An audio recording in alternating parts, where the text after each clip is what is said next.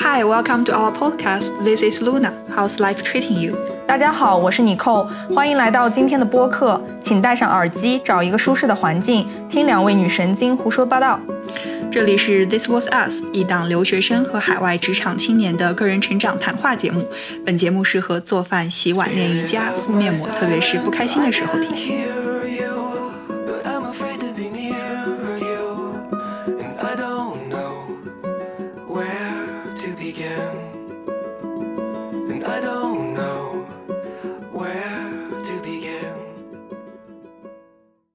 嗯，Luna，我感觉这两天被《三十而立》的都市剧刷屏了。前段时间是被《乘风破浪》姐姐砸晕。作为一个在三十岁徘徊的我，虽还没有成家立业，感觉或者说依然在努力立业的过程中，我觉得有点鸡血，但其实也有一些共鸣。你呢？你作为二十五岁以下的青少年，你怎么看？嗯，其实我这个剧和那个综艺没有太多了解，但是呢，光我就是简单的是看完之后呢，感觉到我跟他们的困惑我有，然后我还有会有一些我自己的一地鸡毛。嗯那你刚刚说你还没有成家，可能你是指的是还没有 engage 或者是 marry 嫁给某人，但是呢，不得不说你是有一个自己的公寓，然后你有一份自己的稳定工作，可能你会。你的生活的困惑可能又会跟一群年轻人对，就比如说剧里面三十而已的时候，那可能跟我们最相近的，可能并不是一一家庭主妇的那个对生活状态，人设，可能我们更像的是那种普通的都市工作者，然后可能没有到结婚，但是还是会有一份自己的热爱追求的工作。对，但但是你的状态呢？其实待会儿我们也会说到，就是咱们可能会分别会有一些侧切入点来聊吧。但你感觉你现在作为一个属于中不溜，也不是二十、完全二十岁出头，也不是到三十岁，你现在的一些困惑，或者是你正在经历的一些困惑有什么呢？我的话，可能是因为作为一个还没有毕业的人，因为还是作为一个学生群体，对，硕士，硕士硕士学生群体的话，我就会开始对我的未来迷茫。那比如说，我接下来在哪座城市发展？我接下来是找一个什么样的工作？要不要选择一份职业？我的第一份全职工作将会是什么样的？包括可能跟你不一样的是，我是属于还没有一个根的那个人，嗯，所以我跟那些，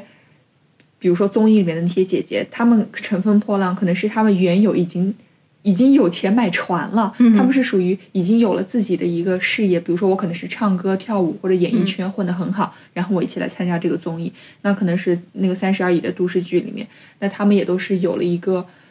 生活的雏形，他们再去想去往上去打磨或者怎么样，而我是属于我的生活还是没有被很好的去写下，而是靠我自己的一张白纸去创造。那这个时候，虽然我会有更多的选择权，但是也是这么多的选择把我给砸晕了。对我感觉，其实每一个姐姐都是从妹妹过来的。像你说，就是感觉我已经有个根了，或者怎么样。其实我自己的解读是，其实也并没有。我觉得我还在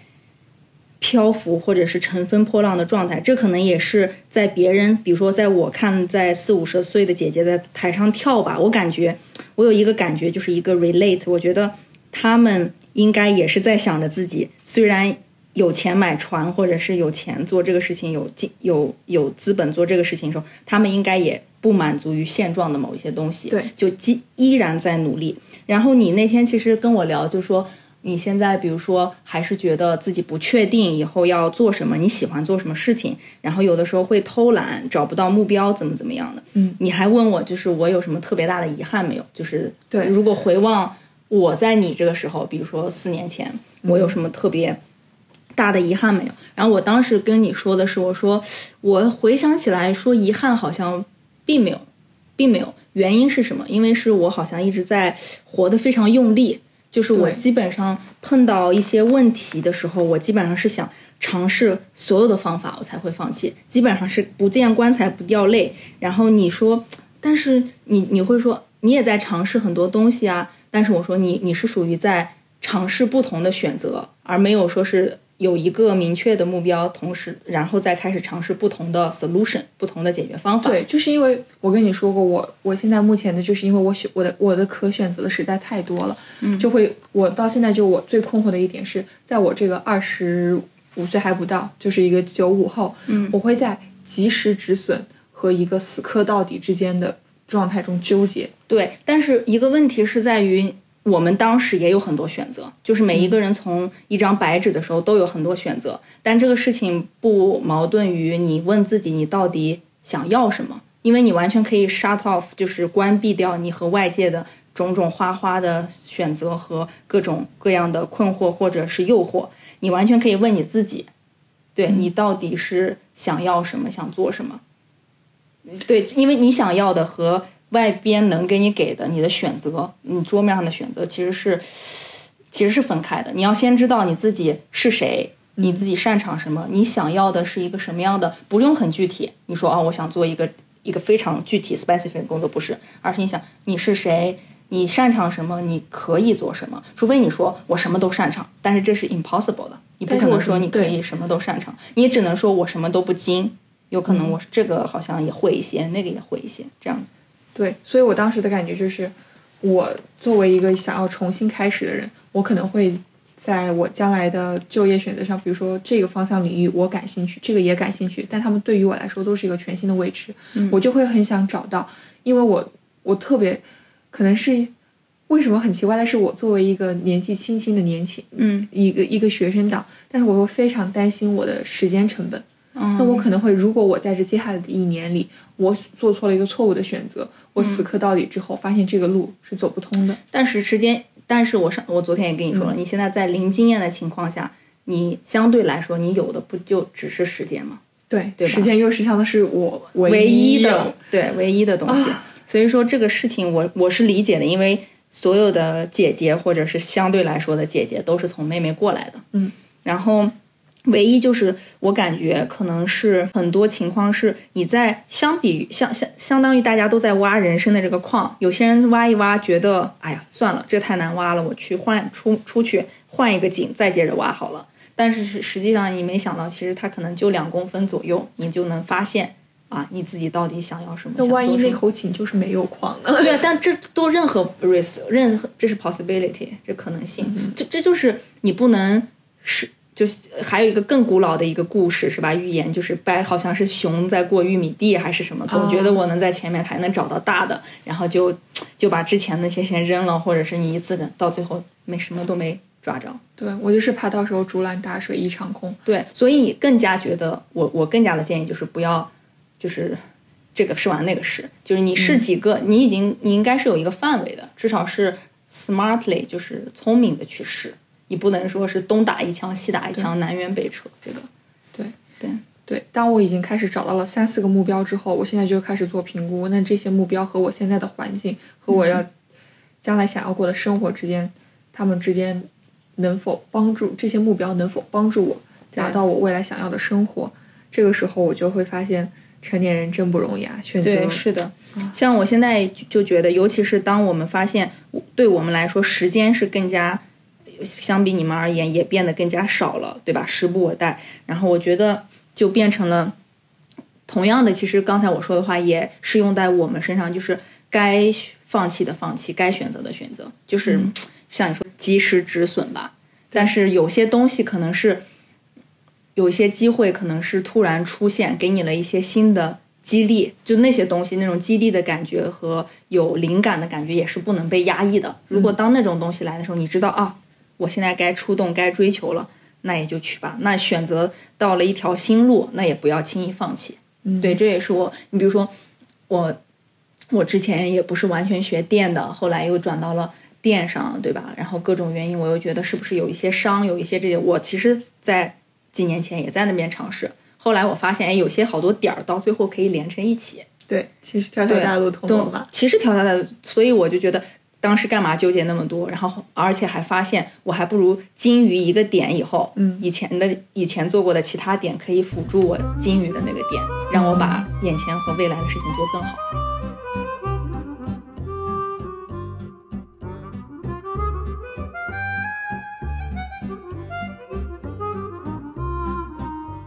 还有一个就是你提到说，呃，叫什么要择业嘛，对吧？要毕业。然后我我想说，今年今年确实挺惨的，就是嗯，大萧条。我感觉对于所有毕业生来说，是的今。年太惨。我我发现我周围人虽然我身处瑞典，但是我发现我周围可能就是就是检测嗯，检测之后，就是可能得上 coronavirus 的并没有多少，但我周围失业或者是就业无门的话还挺多的。要比要比那个什么叫什么确诊人数还要多。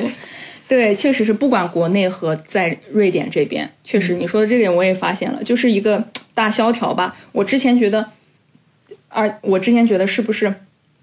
叫什么？因为我们现在这个这些人还有一些 privilege 可以在家里工作，然后感觉一天没有特别大的压力。毕竟好像失业和呃裁员还没有到我们头上。嗯但是后来我发现，当我发现我的同事们已经开始叫什么“生于忧患，死于安乐”了，会偶尔在飞卡或者是 digital 打电话给我，就说：“哎，你知不知道有一些小消息、小动态，就已经开始搓搓搓搓。然后还有一些甚至就是发现之前有一些很不错的工资、公司也开始就是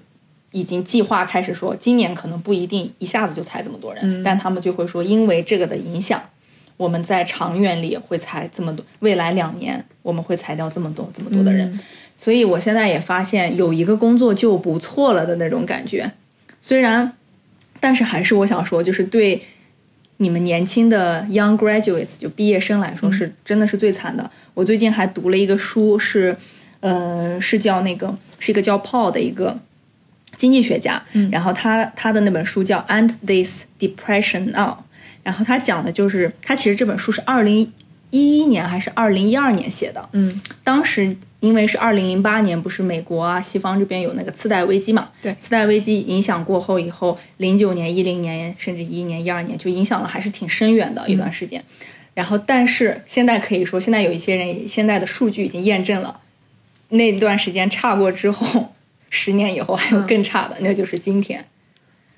因为从失业率还有那个像美国嗯昨天好像是上一个季度什么 GDP 缩了百分之三十，就是这种事情在当年还有包括几次熔断，就是在当年都没有发现。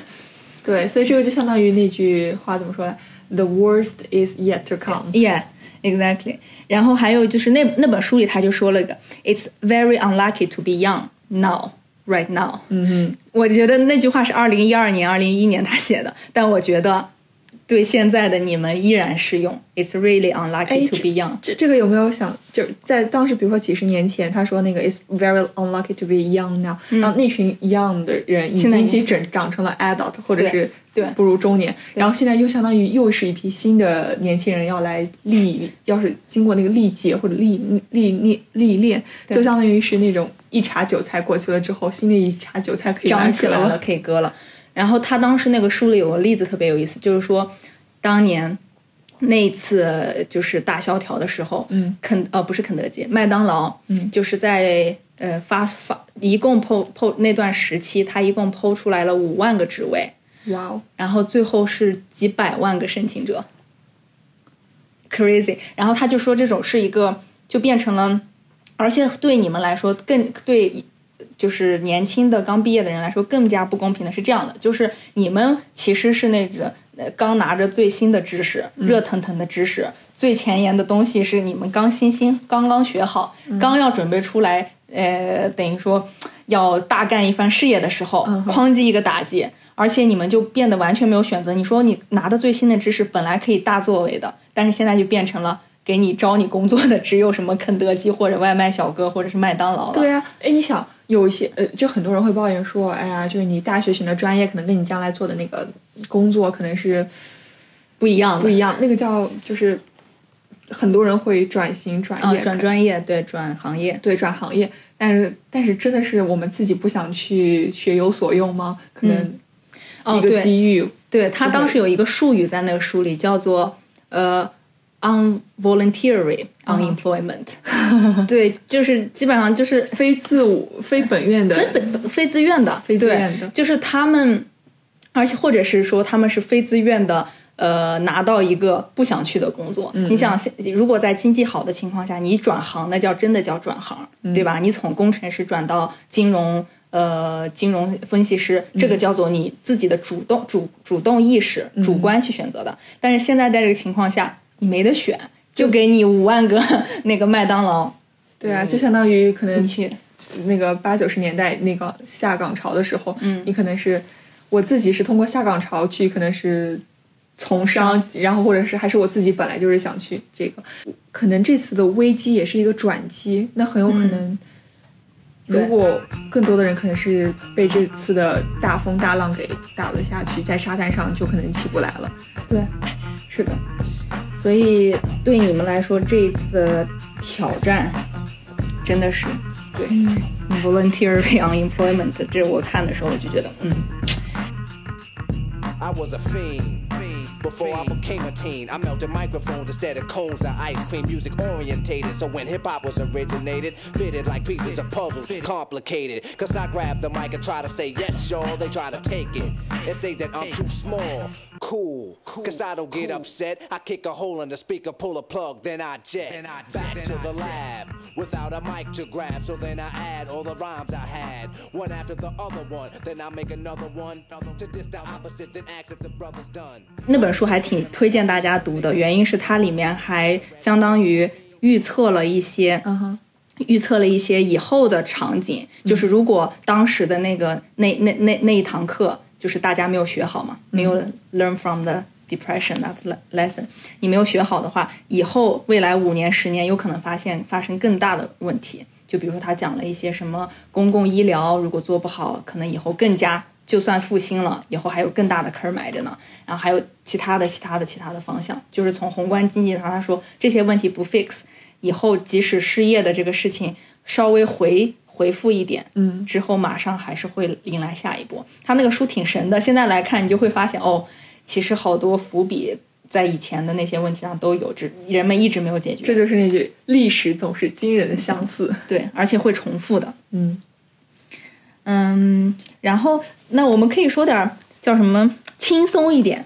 刚才就是又说失业什么的，我们可以再讲回这个乘风破浪这个事儿。我感我也是没怎么看那个综艺，但是比如说刷刷微博、刷刷抖音，甚至朋友圈，对。但是你想不想，就是这个姐姐她们可能是，比如说我之前是个演员、歌手或者怎么这样，我相当于去挑战了一个我自走出了自己的舒适圈，对然后可能去重新的去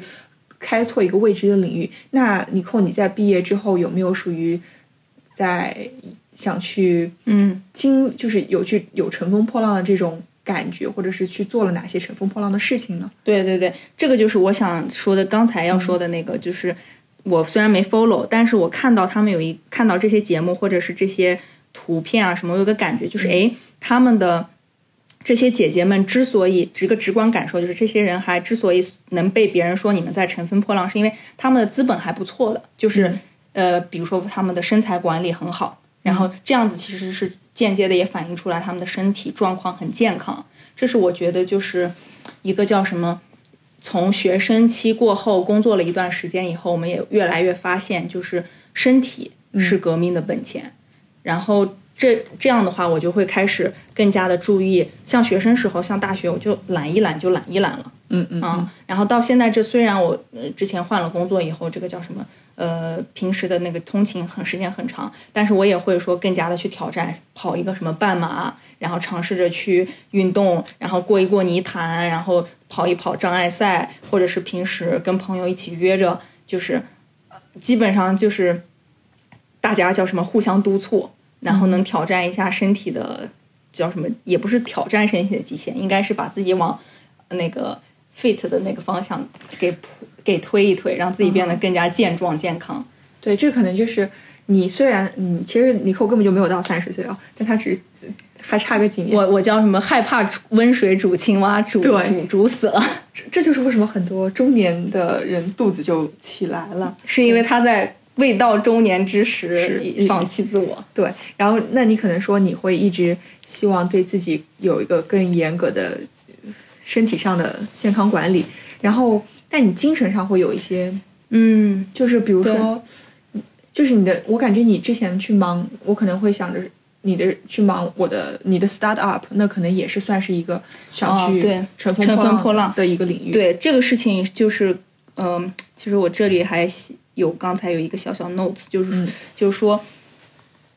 可能刚才说的什么去跑马拉松、去运动，这只是说一些身体上想是想让自己 active，对吧？嗯。然后还有一些就是包括我刚才说温水煮青蛙，尤其是和国内的小朋友，呃，不是小朋友，和国内的朋友们交流的时候，就会发现。在这边，欧洲的整个节奏还是很慢的，嗯就像我们在练号一样，打游戏练号一样。这个号吧，总在一个赛场，这个很弱，然后你就练着练着练废了。就我有我我有一种这种恐惧。其实我现在因为还没有回到国内去，去跟那边直接去竞争去比较，所以我还不知道。但是我有一种总有感觉是这个号在这边练一练要练废了，所以为了防止我的一些技能的衰退，防止以后我自己思想上的落伍，嗯我就会尽量的想让自己去走出舒适圈，嗯，比如说我不想光是呃早九晚五的工作。我想说，是不一定是创业，但有可能我想说，哦，去帮朋友做一些项目，或者有一些什么投资机会，我是不是可以帮着去看一看？我甚至自己可以放一点小钱，然后或者是，嗯、当然有副业这种事情，甚至做 podcast 呀、干嘛干嘛，我都是想让自己 stay active，让自己活跃，让自己思维活跃，同时让自己的能力不要退衰减。因为我知道在国内的话，虽然呃就是叫什么九九六什么的，但我也知道朋友们工作里接受到的挑战也很多了。对，嗯，这就是呃非常像，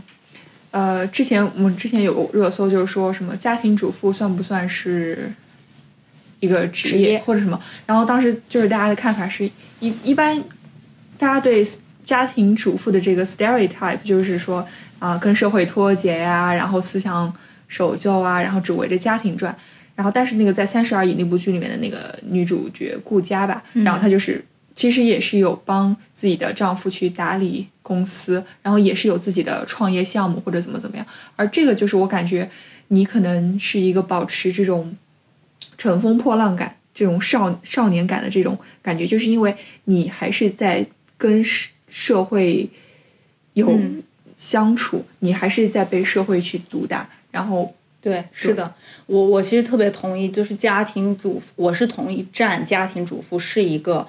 呃职业，甚至是全职职业的一个，因为带孩子本身是一个辛苦的事情，而且它是相对来说节约了家庭的成本，因为你你花了一个全职的时间去把孩子培养了，而且说是下一代如果教育的好，这对你们家庭整体来说，时间轴上还是嗯。呃其他上面都是很好的一个贡献。然后再者，其实做很多家庭主妇也不是光在家里照顾孩子，她要想如何去分担家庭的经济收入，她可能就开始开淘宝店铺，甚至有些人可能学一些做起了微商。做起了微商，但这没什么不好，因为我你知道卖东西也是很难的，对，做销售。做销售也是很难的，对，那那很有可能，就比如说你要帮家庭理好财，还有理财，嗯，对，然后你可能要为家庭做好家庭计划。那我孩子上大学，如果你特别要去美国念本科的话，嗯，那我开始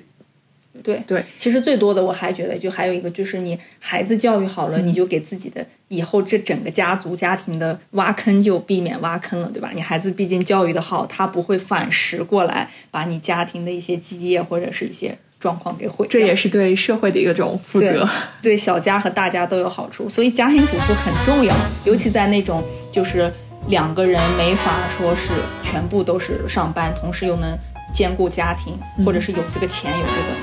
去招专人找真正的专人去照顾。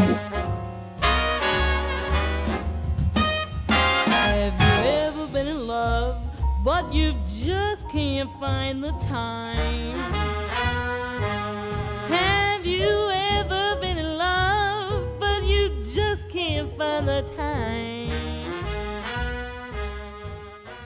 其实我挺好奇的，你想想，在瑞典这边，比如说婆婆妈妈，嗯，那种公公婆婆，然后父母这种这一辈的人，可能对年轻人的那种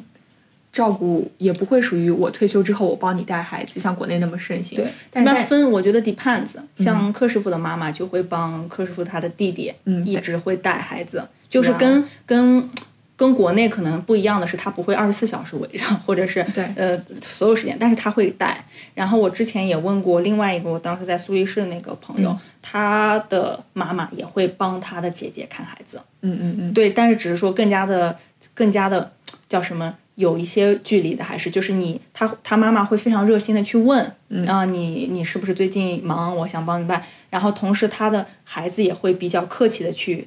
就是 check 一下，你能不能帮我一个周末或者什么。但是嗯，当然不像国内那么平，就是理所应当，就是我一定要帮你们看孩子。对，而且不会属于可能呃，因为这边我知道孩子可能三点钟幼儿园结束之后，父母基本上还是在工作的，不可能属于、啊，那这每天你去帮我接孩子吧，或者怎么怎么样。对。那可能更多的是我可能会找一个 babysitter，然后去帮我或者怎么样。父母要是带的话，可能只是属于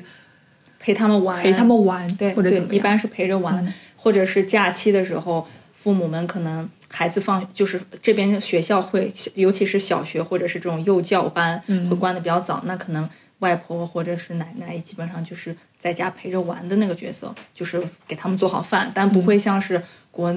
国内的那种感觉啊，你生了娃，妈在家理所应当的帮你看吧，好像不太会，因为他们的也会有自己退休的生活，尤其这边不是退休了，还有退休年龄，还有很多单身，就是离婚了的父母，嗯。嗯对他们还要有自己新的夕阳红啊什么的，所以他们不会百分之百都给下下一代，但是是会的，嗯，但是这点对有一个平衡，The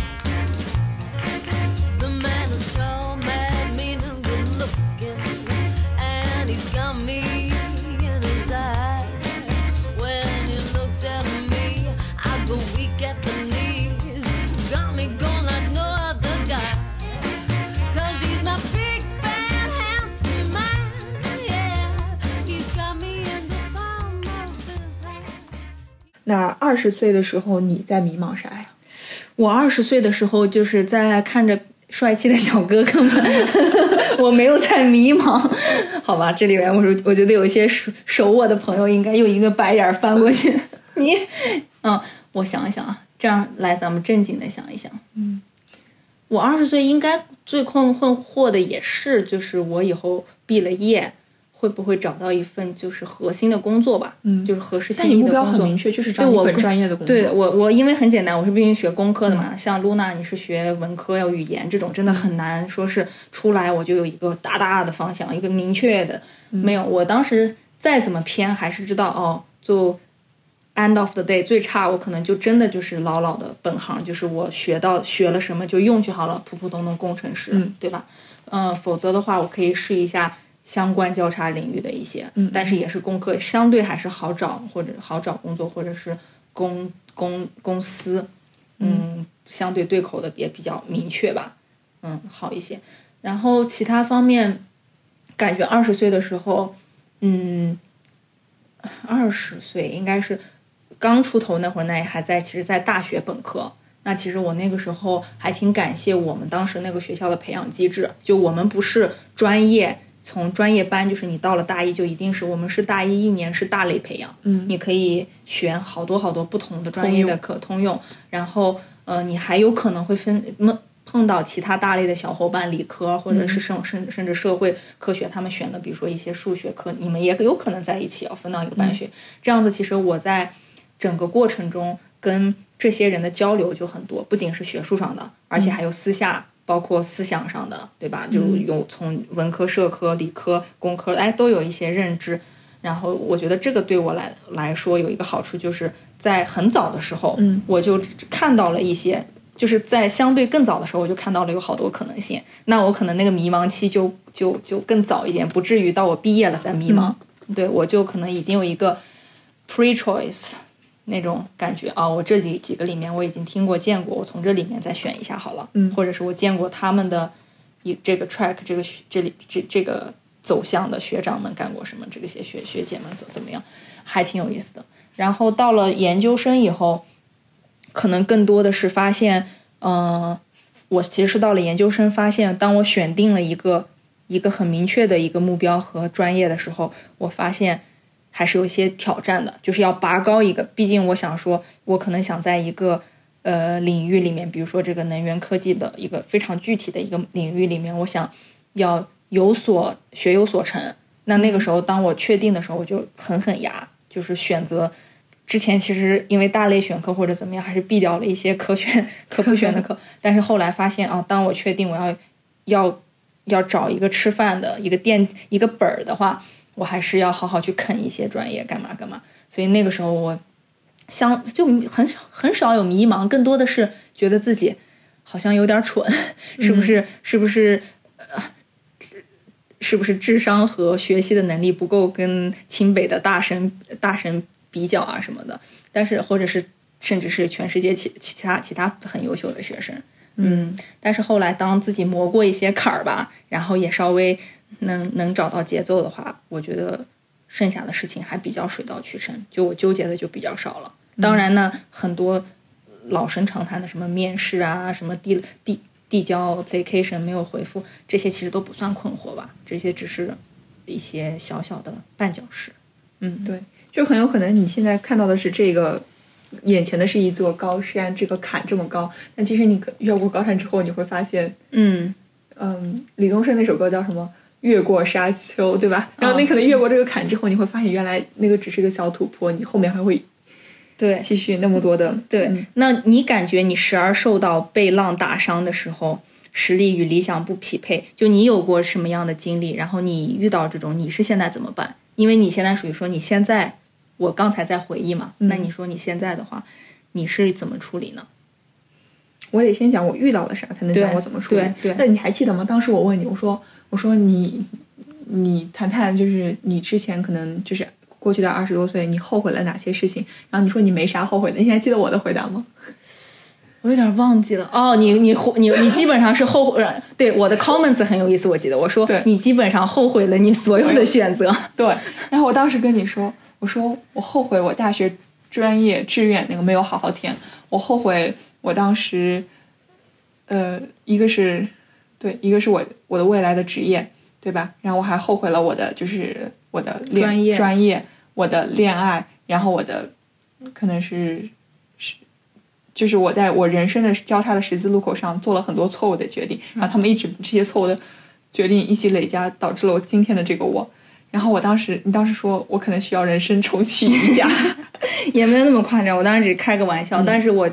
你现在好像说的没有当时那么的顺和明确，但是当时你举的那几个例子，可能外加你说的那个感觉，嗯我当时躺在那儿，我听，哎呀，我的妈呀，这小姑娘 好像一直在在她自己眼里觉得她一直没有选对路，就是很挺有真的有很遗憾、很后行那我来悔的事情。重新讲一下我当时，我当时说、我后悔我高考毕业时填志愿填错了，嗯，然后我后悔我当年就是选择来读研的时候。选第二次给我一次选择我的未来方向的时候，我又选错了。我来到了一个小众的，而且本国语言又这么强盛的一个北欧国家，继续去读了一个大文科专业，然后简直就是自杀自杀式留学。然后我还后悔我当时恋爱的时候有一些就是 unrealistic expectation，或者是有一些就是毕竟第一次恋爱嘛，不熟悉，对对对然后也做了一些错误的决定，对，然后可能不符合实际的幻想。对然后可能在我的专业、在我的职业、在我的恋爱上，我都是摔了跤，也是磨练了。I don't care what the weatherman says when the weatherman says it's raining. You'll never hear me complaining. I'm certain the sun will shine. I don't care how the weather vane points when the weather vane points too gloomy. It's gotta be sunny to me when your eyes look into mine. Jeepers creepers, where'd you get those peepers? Jeepers creepers, where'd you get those eyes? 往事不可追吧，就是就那些都是后悔。那现在呢？就比如说你现在的困惑，就是我看你之前有说过你找工作呀之类的，你可以说一说你现在的困惑呢？对我现在的困惑可，就是我刚刚可能一开始的时候跟大家说的，我可能会是，比如说作为一个，不瞒大家说，我是一个读语言的，研究语言如何被习得，你的第二门、第三门语言会对你的母你的母语对他们造成的影响，巴拉巴拉，就属于是完完全全的理论型那种。然后可能我之前的人生道路目径就是去当一个老师或者是教育工作者，但是我现在来了这边之后，我发现我没有办法在这边当一个英语老师，或者是当一个投了一些其他工作。对，我就想我我自身方向，我对 marketing 感兴趣，然后呢，我去去投了 marketing 之后，会发现之前也也是经过了几家的面试，但是后来发现都会差那么一点点，可能是因为我对新闻、社交媒体和 marketing 感兴趣的时候，而这些行业又是对于当地的 local 的文化和他们的这个语言要求又很高。然后想好，那这样吧，我就去学技术好了，那我就去学 Web Development 去做前端。然后前端的话，可能我又没有办法跟那些本科出身的人去比，科班出身，对科班的出身人去比，比如说，然后又想到了 UX design，可能是我很感兴趣，然后又是我周围有很多设计师，然后北欧这种氛围，但是我会发现他们对这边的又是非科班出身的人会对那个对科班出身非常要求还是很高。对，嗯，然后就会发现你可能处处的去碰壁之后，这就是可能我突然体会到了，可能到了一定年龄之后，你放弃去挣扎了，而这个挣扎可能并不是因为我年龄到了三四十岁去挣扎，而是因为在这个我达到这个岁数的时候，我之前尝试了太多次，然后一次次的失望累积下来是，对，但是我觉得，虽然你看现在还是没有那么说得意，或者是有，但是你在每一步也在成长，而且怎么说呢？你也努力的跳出自己的舒适圈嘛，你也没有说啊，那我就是语言研究一下语言文化什么什么的，你也没有光死磕那儿，对吧？你也在不断的想说，你想一想，那我想想自己的兴趣，想一想我之前做过什么实习，想一想什么啊，我干脆跳出来吧。我感觉这也挺励志的，至少就是没有说是放弃 放弃挣扎。对，放弃挣扎，还是在就是乘风破浪。就像你自己说的，你即使你你现在很年轻，没有像他们什么呃三十而已，或者是像乘风破浪姐姐那个岁数怎么怎么样，但是你也在一直在努力，在寻找自己能做什么，想做什么。这个其实是很值得肯定的，就在任何时间段都不要轻易放弃。对，之前听到一句话说的是，嗯，意思大概也就是说，人生这么长，然后休息并不可耻，你开心一点，就算做不到开心的话，那请你耐心的去等待，至少不要去，嗯，不要选择去成为一潭死水或者怎么样。我现在告诉我自己的就是，以后无论遇到什么事情，做不到开心没有关系，但是一定要耐心的等待，对就是总总会好的，就是相信，相信有希望，相信会比较幸福。嗯，因为对我就是觉得身边是有一些人，因为他们比较抑郁了，或者是一些原因，他基本上你去给他加油打气，从外界给他刺激，他已经感受不到了，嗯，或者是他不愿意去感受。那这个时候真的要靠他们自己，我们是完全没法去与共的，真的是你你没法，你只能说是做到陪伴或者是倾听。当他们愿意，当然是、嗯前提是他们愿意讲，否则的话就只能理解，然后默默的看着，然后去陪伴。对，这相当于那是这个人他自己的一个劫，他需要自己去渡自己。对对，然后这件事情我就是想到，我们可能会给不只是女性吧，可能就是给社会人很大的压力，比如说三十岁你要有房有车，或者是你要有一个呃稳定的关系，或者是你需要做取得什么样的成就，然后你一定要乘风破浪，或者是怎么怎么样。对你问他们的时候，他们也会说。他们，我们问他啊，你你觉得够了吗？为什么你要有房有车什么的？为什么要这样呢？他们也会说，我也不知道，其实那就不不就是应该三十岁就这样吗？但实际上，这个应该是一个外界外界给你你的，而且比还还有一些是来自压力，还有一些是来自于就是人类可能以一些就是大大大大数来说，大家是这样走过来的，他就会说那别人都这样，但实际上很多人就忘记了为什么我要这样，我喜我我是谁，我喜欢什么。对，所以呢，就是当周围就是有一个进取之心或者是奋斗之心，当然是很好的。但是如果当你感觉到你的压力很大，或者是你的情况就是可能不能是主流的时候，你可能想自己休息一下，并不可耻。这个也是我想告诉大家的，就是嗯，不能开心的话，那就等待等待。对，还有就是最后一想说一句，就是三十，不管是二十，二十困惑又怎么了？三十而不立又怎么样？又能怎么样？对以后还有一个四十，还有一个五十，还有一个六十，人终究会要面对人生的这每一个节点，嗯，不怎么样又怎样呢？对呀、大家做好自己，不立我们又怎样？然后希望大家顺顺利利的过每一个人生的节点，对，嗯，对周围人少一点期待，或者是对自己少一点苛刻。苛刻。对，那谢谢大家收听本期的播客节目，我们下期再见。好的，大家再见，大家加油，拜拜 When the night has come and the land is dark, and the moon is the only light we'll see. No, I won't be afraid. No, I won't be afraid. Just as long as you stand, stand by me. So, darling, darling, stand